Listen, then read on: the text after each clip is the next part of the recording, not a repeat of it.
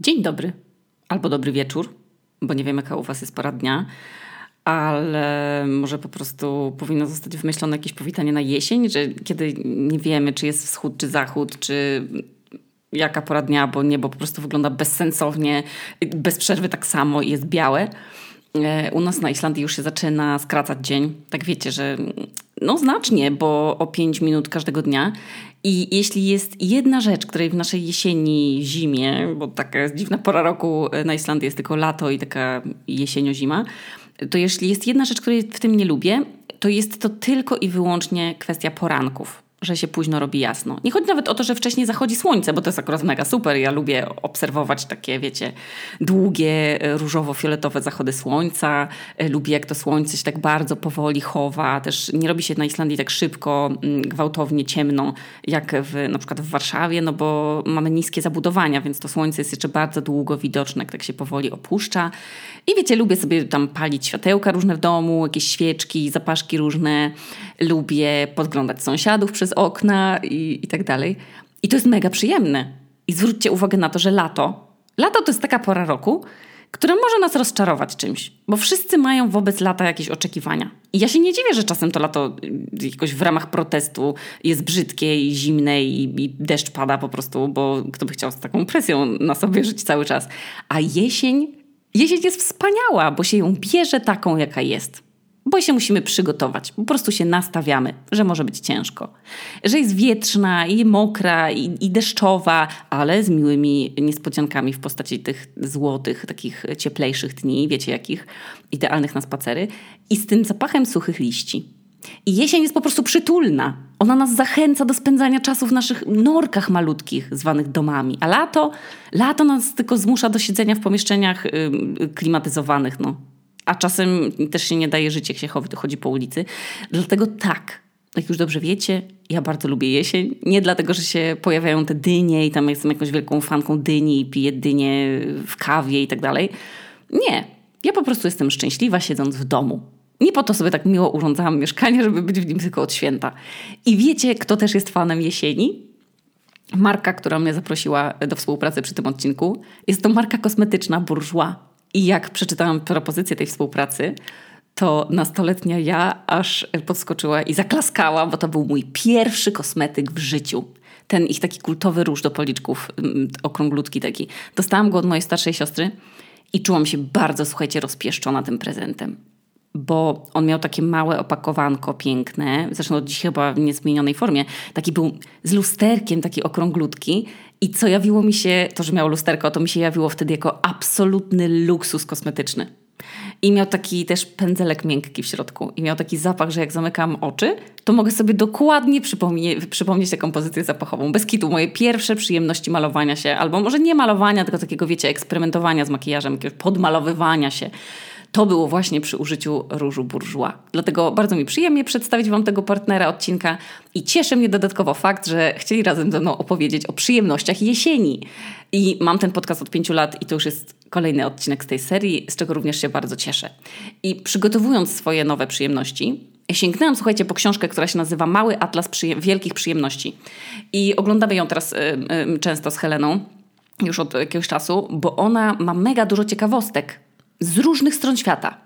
I właśnie o przyjemnościach, jakie takich małych, wiecie, takich momentach w ciągu dnia, w różne pory roku, jakie ludzie mają w swoich językach w ogóle opisane. Bo na przykład nasze spacery jesienne.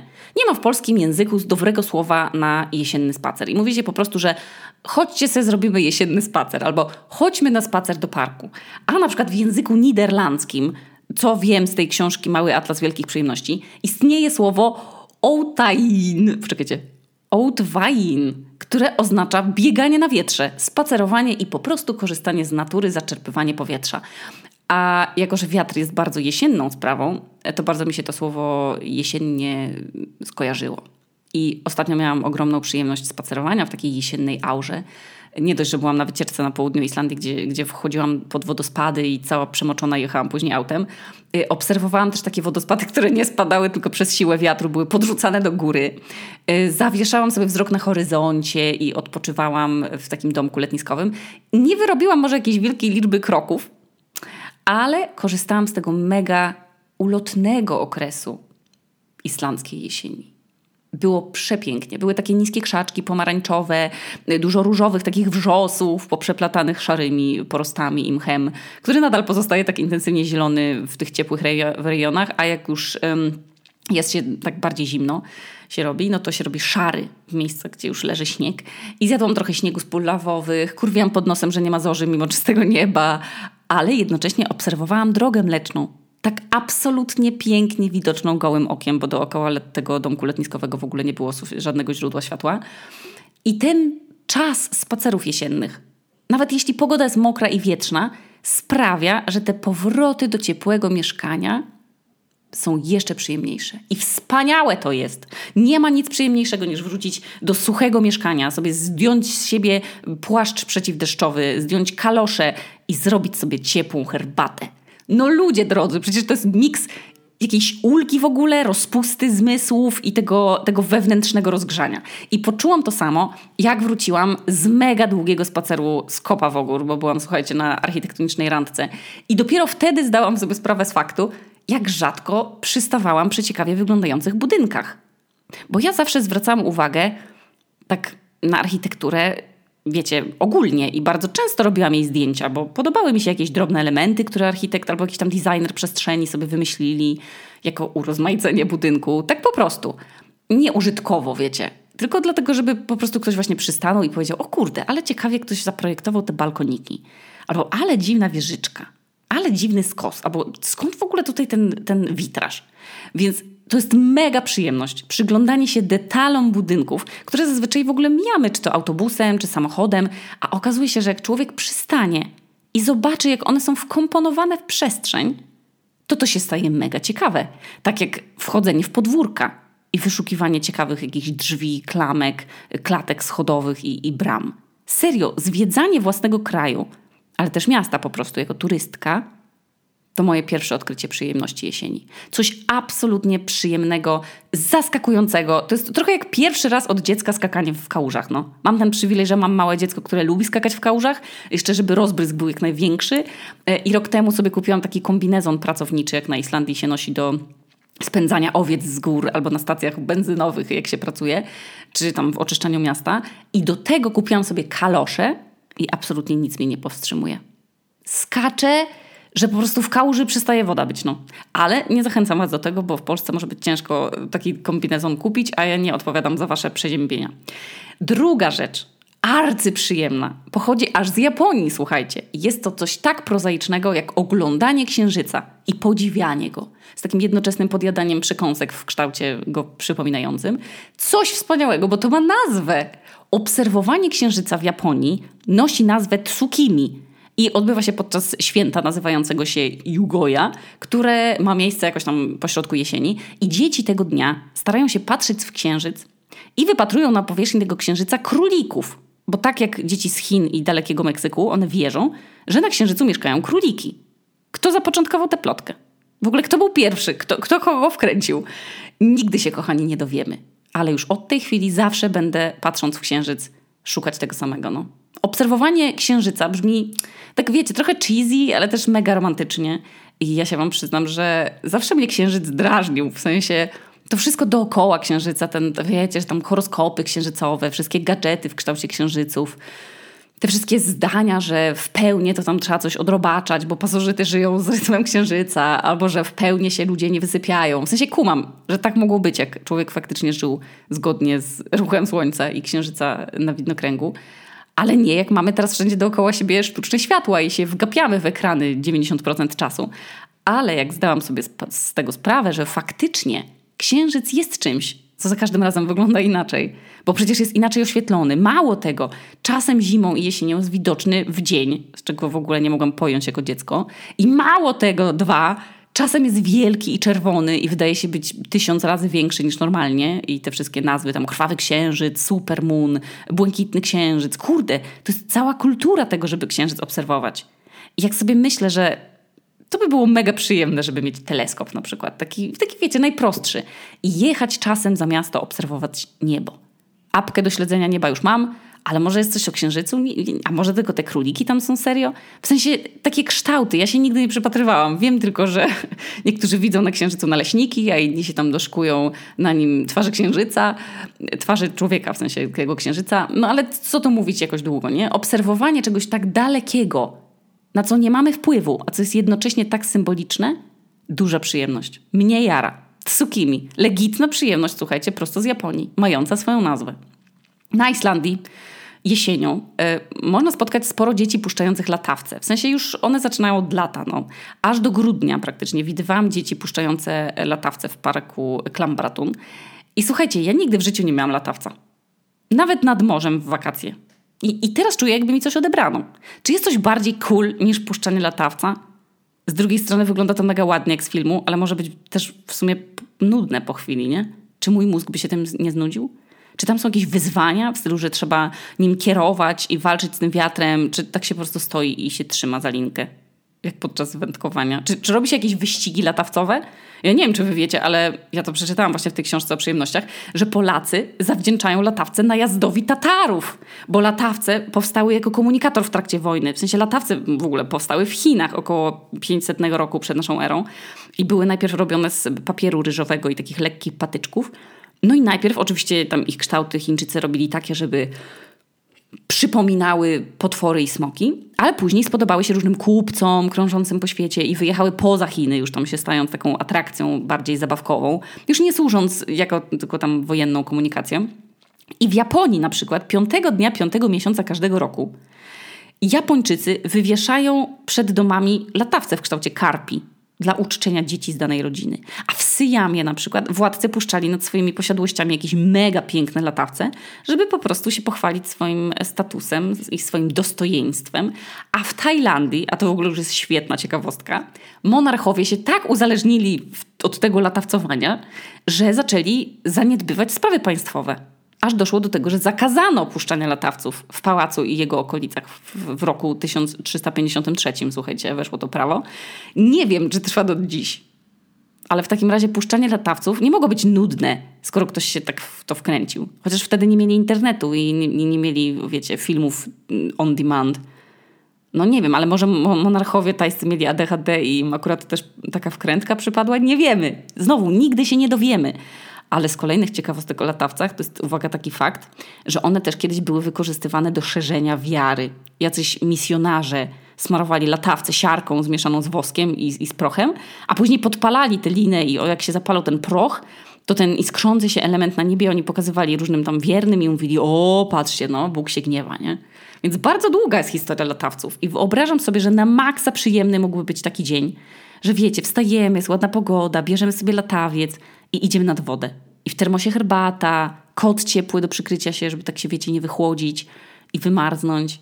Powdychać trochę jesieni, a później oczywiście wrócić do, do ciepłego mieszkania. I chyba sobie sprawię tę przyjemność i kupię latawiec. I dam wam znać po prostu, czy ci tajowie, czy ci tajowie mieli rację. Kolejna przyjemność jesienna to jest przepis na jedzenie, który tłukę ostatnio bez przerwy, bo jak mi coś zasmakuje, to ja jem to w kółko jakiego bellę bananową. I to jest przepis, który jest szybki jak nie wiem co. Jest tani dość, można go zjeść na wszystkie rodzaje posiłków, po prostu od śniadania, drugiego śniadania, obiadu czy kolacji potem. Można go nawet jeść na zimno albo podać znajomym, jakby nas chcieli odwiedzić i wtedy im możemy zaimponować, jakimi szefami kuchni jesteśmy wybitnymi. A ten przepis wymyśliłam, jak po prostu, słuchajcie, po ludzku, czyściłam lodówkę z resztek jedzenia, żeby się nie zmarnowały. I to jest ser halloumi, który wrzucacie na patelnię tam z czym macie. U mnie to są zazwyczaj pieczarki, bo ja je kupuję namiętnie, bez absolutnie pomysłu, co można z nich zrobić. A później, jak te obie rzeczy już się delikatnie podsmażą, jak halumi się zrobi takie rumiane, fajne, takie, wiecie, z taką skorupką, to zalewacie to, uwaga, sosem takim gotowym ze sklepu, teriyaki oraz odrobiną, znaczy nie tak, że wiecie, ja mam taki akurat, który jest w, w takim z takim dozowniczkiem, nie, że taki teriyaki, że jak na przykład robicie kurczaka czy, czy tofu, że tak jest go dużo, nie? Tego trochę ma być tylko. On nie ma w tym pływać, tylko tak się obtoczyć. Oraz odrobinę sosu sriracha. Jest to pyszne samo w sobie, ale ja dodaję jeszcze na wierzch sezam, trochę kolendry liści jak mam, bo ja lubię, chociaż wiem, że dla niektórych to jest smak nie do zniesienia. No i słuchajcie, można to zjeść samo, jeśli ktoś się żywi tłuszczem głównie jak ja, ale można też to zjeść z chlebem. Albo uwaga, na gofrze. Albo na takich małych placuszkach typu bliny. U nas się je da kupić w sklepie i ja czasem kupuję, bo, bo zjadam je z łososiem. Pyszne danie. No nie dość, że jest proste, to jeszcze wrzucacie tam do niego z lodówki to, co macie, a już w ogóle już zaczyna więdnąć. Więc tam szczypiorek, paprykę, nawet ziemniaki ugotowane dzień wcześniej, cokolwiek. Wszystko z tymi sosami jest wybitne. Jednocześnie ze słodkością tego karmelizowanego w sosie sera. No wspaniałe to jest. No jest no moje danie z kategorii komfortujących. Jak chcę coś ciepłego, ale nie mam czasu, albo jest zimno i chcę się czymś rozgrzać. Absolutnie mój faworyt jesiennego gotowania. Polecam serdecznie. A teraz piękne słowa z języka szwedzkiego, którego chyba w polskim nam brakuje. Jest to Fredagsmys, czyli przytulny piątek. Uuu, słuchajcie, mój, moja sąsiadka Właśnie bardzo krzyknęła, mam nadzieję, mam nadzieję, że wszystko z nią w porządku. No słuchajcie, przytulny piątek. Cała idea, jaka stoi za tym piątkiem przytulnym, to jest po prostu miłe, przytulne spędzenie czasu w domu z bliskimi. Jedząc różne wypieki, wylegując się pod kocami, można sobie czytać książki, można oglądać filmy, jakieś puzzle sobie układać, grać w domino albo w bierki, bo to są, przynajmniej to są gry, w których zasad nie trzeba tłumaczyć e, i umiemy w nie grać instynktownie. I ostatnio wzięłam na trzy godziny nianie dla Heleny, żeby grać iść w planszówki do Spilavinir, takiego fajnego miejsca w Reykjaviku, które jest jednocześnie sklepem z grami i salą na poziomie piwnicy, która jest olbrzymia i są tam absolutnie wszystkie gry, jakie chyba powstały, we wszystkich językach. I pół godziny tam jechałam, potem przez pół godziny próbowałyśmy wybrać grę, później przez godzinę starałyśmy się połapać w ogóle w zasadach tej wybranej. I jakoś, i nawet nie było mowy o graniu, bo trzeba było wracać do domu, kłaść Helenę spać. No, bez kitu gry to jest jakieś przekleństwo. Ale faktycznie, jak już poznamy ich zasady, to mogą być przyjemne. No. Ale Friedagsmys to po prostu spędzanie czasu w domu kokoszenie się i bycie koło siebie po prostu nawet wtedy, kiedy każdy z domowników robi coś innego. I jest to mega przyjemne przecież. Szczególnie wtedy, kiedy jest zimno. Szczególnie wtedy, kiedy, tak jak rok temu mówiłam, jesień jest od szukania źródeł ciepła. Ludzie dlatego wymyślili kaloryfery i dlatego ludzie wymyślili innych ludzi i wspólne spędzanie czasu razem, żeby nie oszaleć z samotności w wychłodzeniu jesienią. Dlatego rodzinne albo wśród znajomych spędzanie czasu razem może w ogóle nawet takie, że każdy na swoim laptopie ogląda inny serial, ale jednak niedaleko siebie. To jest genialny pomysł na spędzanie jesiennych wieczorów. No. Musi, no, znaczy, nie wiem, może ktoś z kim chcecie spędzać czas, mówić, że ma dużo nauki, albo ma dużo pracy, albo musi posprzątać w domu, no to może ten ktoś może to robić podczas gdy my się uwalimy u niego na kanapie i będziemy czytać książkę? Czemu nie? Kto powiedział, że wspólne spędzanie czasu to tylko wspólne aktywności, a nie robienie tego, co każdy lubi, tylko w swoim własnym kącie? Ja na przykład lubię pracować ze swojego biurka, podczas gdy bliska mi osoba pracuje gdzieś w drugim kącie mieszkania. Albo jak Helena była mała i chodziłam do Anety robić odcinki, co było mega przyjemne, że ja sobie pracowałam z jej sypialni, a ona oglądała YouTube'a w salonie albo coś tam gotowała. I nie czułam się tak sama. I jednocześnie nie czułam się przytłoczona czyjąś obecnością. I to było po prostu bardzo miłe. I to samo uczucie miałam, jak mieszkałam ze współlokatorami i współlokatorkami, jeszcze na studiach. To jest to uczucie że jest do kogo przysłowiową mordę otworzyć i się spytać, czy ktoś chce herbaty, albo po prostu rozprostować kości i się wybrać do kuchni, zerknąć co w lodówce, yy, zahaczając o czyjś pokój i, i zagadując. Lubiłam to. I chyba dlatego teraz, jak głównie mieszkam sama, to mam takie tęsknoty za tym, że, że mimo, że się mega lubię w ogóle samotne mieszkanie, jak chcę trochę ludzi, to sobie idę na basen, na jogę albo się z kimś tam umawiam, ale to wspólne spędzanie czasu, takie bez konkretnego celu, takie po, po prostu ma swoją nazwę w języku indonezyjskim i nazywa się to nomkrom. To jest spotkanie dla samego spotkania. Bez celu, bez ustalenia niczego, po prostu hanging out, no, jakby to z angielska powiedzieć. No dobra, a teraz kontrowersyjna kwestia. Dla mnie zero kontrowersji, ale wiem, że się na pewno znajdą jakieś, mówi się na to dziwadła. Bardzo mi się podoba słowo dziwadło, bo brzmi jak z baśni. Ale no dobra, na bank są jakieś wśród moich słuchaczy jakieś dziwadła świetlne, które lubią górne światło, jak się pali. Jak? Jak to jest możliwe? Kto to wymyślił? Żeby zamiast jesienią, zamiast małych, rozproszonych lampeczek, rozpalać górne światło. Ludzie drodzy, to jest, to jest zamach na, jednocześnie na, o, dla osób, z, na, na, osoby z kurzą ślepotą jak ja, ale jednocześnie zamach na komfort jesiennej przytulności. Ja nie wiem, czy z własnej woli kiedykolwiek odpaliłam górne światło w salonie. Jadalnia to jest inna kwestia, bo to światło nadstołowe, ono nie jest nigdy takie irytujące, że ma oświetlać cały pokój, tylko ono jest tak właśnie, żeby nam jedzenie podświetlać. I akceptuję ten rodzaj światła, ale górne światło w salonie albo w sypialni? Czy, czy ktoś umie się przy tym zrelaksować? Tak po prostu sobie siedzieć w łóżku i czytać książkę wieczorem z górnym światłem? Ja nie wiem, górne światło nawet nie powstało po to, żeby podświetlać nam, jak nam coś spadnie, to żeby nam podłogę podświetlać, bo od tego jest latarka.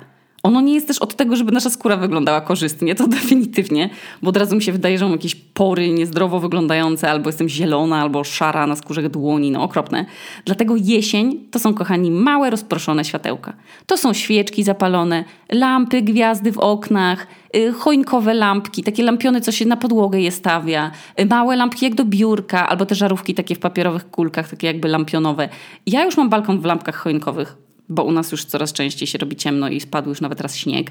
I już przebieram nogami, żeby ozdobić resztę domu i nawet się chyba przeproszę, słuchajcie, z jakimiś świeczkami LED, yy, jeśli są jakieś ładowalne, a nie na baterie. Jesień jest jak, jak, nie wiem, jakbyście chcieli kogoś zaprosić na randkę z nocowaniem, randkę ze, ze śniadaniem, no to nie odpalacie wtedy żarówy dłużej, tylko robicie klimacik. I przyjemnością jesieni jest właśnie to robienie sobie klimaciku. Tak samo kąpiel w wannie. Patrzcie, jakie światło robi różnicę. Możecie wziąć kąpiel po prostu z górnym światłem zapalonym, jak w dzieciństwie, jak mama kazała myć włosy i się woda lała do uszu, a my się patrzyliśmy na to górne światło z odchyloną głową, bo trzeba było supłukać szampon. Albo kąpiel, kiedy górne jest zgaszone, a my się mamy zrelaksować przy świetle jakichś tam świeczek albo małej lampki. Co oznacza, że ta pierwsza kąpiel z górnym światłem jest nierelaksująca tylko to przygaszone światło daje nam to uczucie luksusu i rozpusty i spędzania czasu jesienią. Serio. Zróbcie sobie eksperyment i nie zapalajcie górnych świateł, tylko sobie róbcie klimacik, no. Jak borsuk w swojej norce na zimę się szykujący. Przestańmy ty, tym terrorem górnego światła. No, ja jestem teraz jak typowy polski tata, co chodzi i gasi bez sensu te palące się światła. Górne światła to jest zamach po prostu na, na jesienny komfort. No. Zapamiętajcie te słowa. A teraz polecajka muzyczna przyjemność jedze, jedzenia, przyjemność, no, oczywiście, że jedzenia, bo nie jadłam obiadu, przyjemność jesieni. To jest też jesienna muzyczka. I od lat wracam do Marlona Williamsa, który mi zawsze doskonale wjeżdża. O, już od października i, i mnie buja jesienią. A teraz prawie jak Maryle, słuchajcie, odmrażają Sylwestra. To na jesień odmrażają Sufiana Stevensa. I Sufian wydał nową płytę, która się pięknie komponuje do jazdy autem, pięknie się do niej jedzie. I na hulajnodze w deszcz, super się do niej sprząta i czyta książkę, więc to jest taka płyta i do tańca, i do różańca. No, chociaż bardziej bym powiedziała, że do tańca przytulańca niż jakiegoś dynamicznego. Bardzo przyjemna i co najlepsze, Sufjan Stevens jest, słuchajcie, jak Cigarettes After Sex. On nigdy nie zawodzi. Zawsze brzmi tak samo. Jak się pojawia nowa płyta, to to jest dokładnie taka sama jak poprzednia i zero rozczarowań. To jest jak orzeszki w karmelu albo jakieś inne ulubione słodycze do chrupania pod kocem. Jak kupujecie te same chipsy, bo smakują tak samo. I dokładnie tak jest z płytami Sufiana Stevensa, czasem jakiś chór, tam to brzdąkanie gitarki, trochę banjo czasem, albo z tej małej gitary, tam jak ona się nazywa, ukulele, czasem jakaś fujarka, harmonika, powoli, liście spadają z drzew, wiatr dmie, ddą cały dzień, czy tam dmie, chlupią samochody kałużami, a Sufian, słuchajcie, niezmienny, z pięknym głosem śpiewa ballady o tym, czy kiedykolwiek ktoś jeszcze go pokocha. Bardzo wspaniała, wzruszająca pieśń z tekstem, cytuję, bo naprawdę chcę wiedzieć, czy ktoś kiedykolwiek mnie pokocha? Kochaj mnie. Z dobrych powodów, bez żalu, nie dla sportu. Czy ktoś kiedykolwiek mnie pokocha? Kochaj mnie o każdej porze roku. Przysięgaj wierność mojemu sercu. Przysięgaj wierność mojemu płonącemu sercu. Albo moja druga ulubiona piosenka z tej płyty się nazywa My Red Little, Fox i idzie tak Pocałuj mnie jak wiatr. Teraz śpiewam czy nie? Pocałuj mnie od wewnątrz. Teraz śpiewam czy nie? Pocałuj mnie jak wiatr, który płynie w twoich żyłach. No słuchajcie, no spełnia ta płyta wszystkie wymogi jesiennego Bengera. Leci u mnie w zapętleniu i sprawia, że klimat jesieni to jest, wiecie, powietrze ciepłe, suche, kaloryferowe, no, jest jakoś dla skóry bardziej takie znośne. I na sam koniec mam dla Was ostatnią przyjemność, jednocześnie będącą ciekawostką tej książki, którą odkrywam. I w języku Inuitów istnieje słowo, o Jezu, słuchajcie, bardzo trudne, kartsichlonych, oznaczające siedzenie razem w ciemności i czekanie, aż coś się wydarzy. Moim zdaniem to ma piękne, głębsze znaczenie.